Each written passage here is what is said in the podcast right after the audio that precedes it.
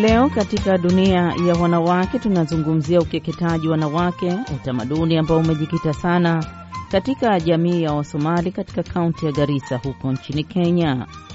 Licha ya serikali ya Kenya kupiga marufuku utamaduni huu ikisema una athari kubwa za kiafya kwa wasichana na wanawake, lakini bado umejikita katika jamii ya Wasomali. Mwandishi wetu Kuba Abdi ametuandalia makala ifuatayo kutoka Garissa. Jamii ya Wasomali inafahamika sana katika zoezi la kupasha wasichana tohara. Hata hivyo, zoezi hili limekuwa likipingwa kwa muda mrefu, huku wanaharakati wa kutetea haki za watoto wa kike wakijitokeza katika kuelezea madhara ambayo yanatokana na kupashwa tohara.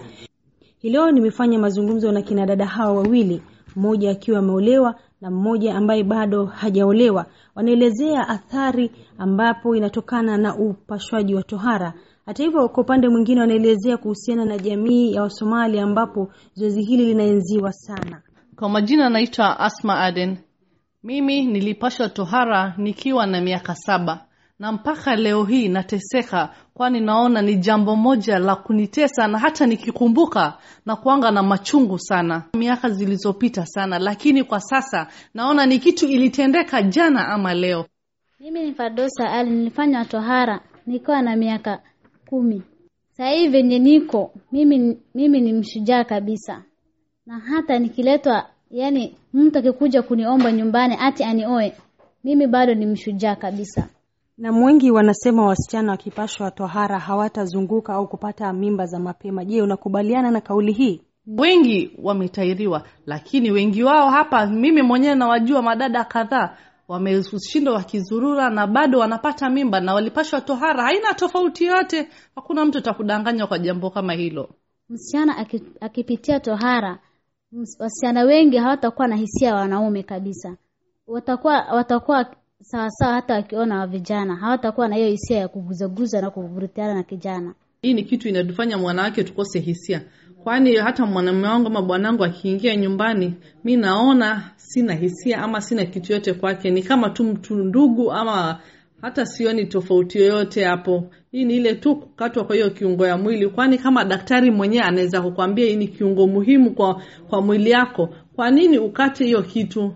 Nam, kama mama ambaye amejifungua wasichana watano kama ulivyoweza kunieleza hii leo, ukielezwa kuwa huwezi kuwapasha watoto wako tohara, je, utakubali? Siwezi kubali kabisa. Hiyo ni pingamizi moja kubwa kwangu na ni tatizo, hata sitaki kulikumbuka. Wasichana wangu, niko na hawa wasichana watano na nina hakika hakuna mmoja atapitia ile shida mimi nilipitia. Ha, kamwe kamwe sitakubali. Labda utueleze wakati wa kujifungua ulipitia shida gani, na wakati wa ndoa vilevile ulipitia tabu gani? Nilipitia shida kubwa. Ukipata damu yangu ya mwezi inakwanga ni uchungu. Haya, ukikumbuka ni hiyo tundo ya wanawake inakwanga ni kidogo sana, hiyo uchungu yote napitia. Lakini sasa cha ajabu ni siwezi mweleza mtu yote, kwani unaambua ni kitu yetu ya jamii, na hakuna kitu yote ya jamii ambayo ina, kama hiyo kitu. Kuna wasichana ambao wamejitokeza katika kupigania haki za wasichana, kuelimisha wamama kuhusu tohara na hatari yake. Sasa hawa utawataja vipi? Kwa sababu wamejitokeza katika jamii kutaka kuelimisha watu kuhusu uh, ubaya wake. Mwacha mila ni utumwa. Kwangu mimi siwezi nikaacha mila, kwa sababu hata saizi Masai, ukoona Masai, Masai wengi walikuwa wanajifunika tu shuka zao, kwa sababu hiyo ni mila na hakuna mtu anaweza akaacha mila. Sasa hii tohara ni mila yetu ya Waislamu.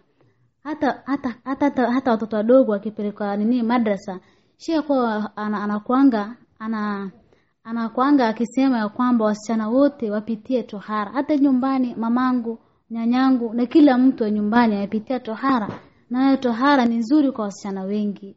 Lakini kulingana na daktari, anasema wakati wa kujifungua wanawake wanapitia matatizo mengi. Mbona bado unaendelea kukubaliana na tohara? Mamangu mzazi ali, ame, amepata watoto wa kumi, wasita wasichana na nne wa boy, nini wa vijana hata siku moja sijaona akiwa amelalamika hata kidogo. Naona tu anaendelea vizuri na tunaendelea maisha mazuri. Naam, ni swala ambalo linahitaji kujadiliwa kwa upana. Swala hili la tohara, kuna wale ambao wanalipinga na kuna wale ambao wanalienzi, hasa katika jamii ya Somali. Kwa upande mwingine, mashehe katika madrasa wanapowafunza wasichana wanaitetea mila hii Cha ajabu ni kuwa wanasema uh, kupashwa tohara kwa wasichana kumetajwa katika kitabu takatifu cha Quran, lakini tulipofanya mazungumzo na mashekhe kadhaa, wanasema hakuna mahala popote ambapo Quran imetaja kuwa zoezi hili linafaa kutekelezwa kwa wasichana.